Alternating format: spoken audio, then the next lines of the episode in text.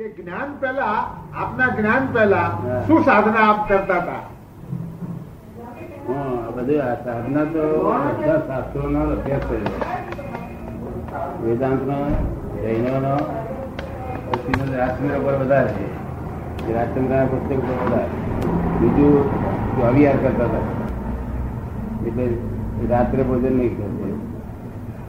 પાણી એટલું પીએ તો તેવીયાર કહેવાય. અને પાણી ના પીએ ચોરિયા કહેવાય. પછી ગરમ પાણી પીતા કાયમ. ધંધા પર જતા તો બટામાં લઈ લઈ. પછી કનબોલ ત્યાગ હતા આ બધું હતું આપ ધ્યાન કરતા હતા? નહીં. ધ્યાન તો કશું હોય તો તો- તો દાદા જયારે જ્ઞાન આવ્યું આપને જે વખતે જ્ઞાનનો પ્રકાશ પડ્યો ત્યારે શું સ્થિતિ હશે મનની એમ?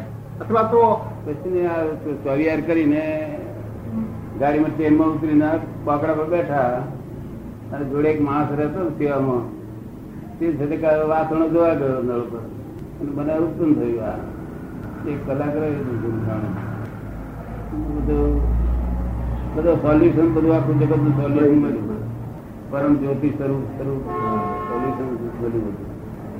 કે આ જગત કેવી ચાલે છે, કોણ ચલાવે છે લોકો શું ફળ ભોગવે છે કર્મ કોને કહેવાય એ કર્મ ફળ કોને કહેવાય, એ બધું, આ બધું સ્વામી ઊભું કેવી રીતે થયું છે? આ જગત. આખરી કેવી રીતે જાય? મન શું છે? શાનું બનેલું છે? મનનો ફાધર મધર કોણ? મનના ફાધર મધર હોય તારે જન્મ થાય ને. ને?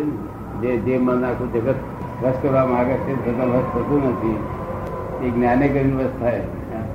તમે જ્ઞાન આપીએ ને તેના જ થઈ બધા મહાત્માઓનું મન વસવટ થાય બીજી કોઈ રીતે વ્યસ્ત ના થાય. આપેલું આ લોકો અહીં કરે પેલા, તે એકાગ્રતા કરે, તો એક કલાક, બે કલાક, પછી પાછું ઉઠાય, જતા નથી નથી. મન વર્તે નહીં. અને આ તો કાયમ વસવટ જ કરે. અને અમારું મન તો અમને બિલકુલ કયા પ્રમાણે જ ચાલે કોઈ દાડો થાય જ મન, બુદ્ધિ, ચિત્ત, અહંકાર બધું અમારે કયા પ્રમાણે નિરંતર મોક્ષ નો જ આનંદ રહ્યા છે. તેથી ટેન્શન નહીં બિલકુલ. જરાય ટેન્શન નહીં જરાય. અને તે અમારી જોડે રહી અને તે માણસ એવો થઈ જાય. એવો એવું પુણ્ય હોવું જોઈએ જોડે રહેવાનું. જોડે રહેવાનું હોવું જોઈએ. જેટલું રહેવાય એટલું પુણ્ય ખરું? ખરું તમારે પુણ્ય કે આટલું તમે જ્ઞાન જ જમડી લો છો અને આ અહીંયા આગળ મારે આવવાનું થયું. અને આટલો દિવસ રહેવાયું પણ મન શાંત રહેતું હશે ઘણું. ના. નહીં? મનને અશાંતિ શાંત રહે ખરું પછી અશાંતિ થઈ છે. માન વધારે છે માનમાં જરાક તેજ અપમાન જેવું લાગે તો આખી રાત ઊંઘ ના આવે. બીજું કશું નહીં. લોભ નામે નહીં. પૈસાની જરૂર જ નહીં. માન વધારે. તે અંબાલાલ ભાઈ કે લોક તો ખુશ.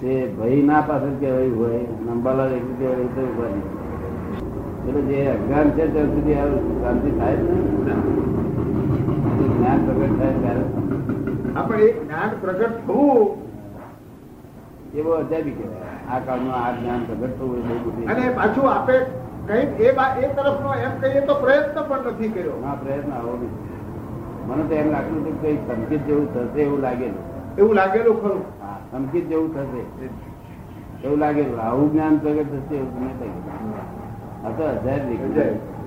મને સંકેત એટલે આપણને કયું દળો આત્મદર્શન. થઈ શકીએ આત્મદર્શન થાય.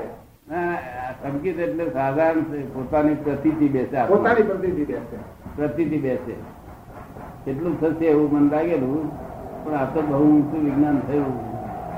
જે ઘણા કાળો ઘણા કાળો હોતું નથી. તીર્થંકર હોય તેવું આ વિજ્ઞાન થયું. તેમાં લોકોનું કલ્યાણ થઈ ગયું ને? દસ હજાર માણસોને આ.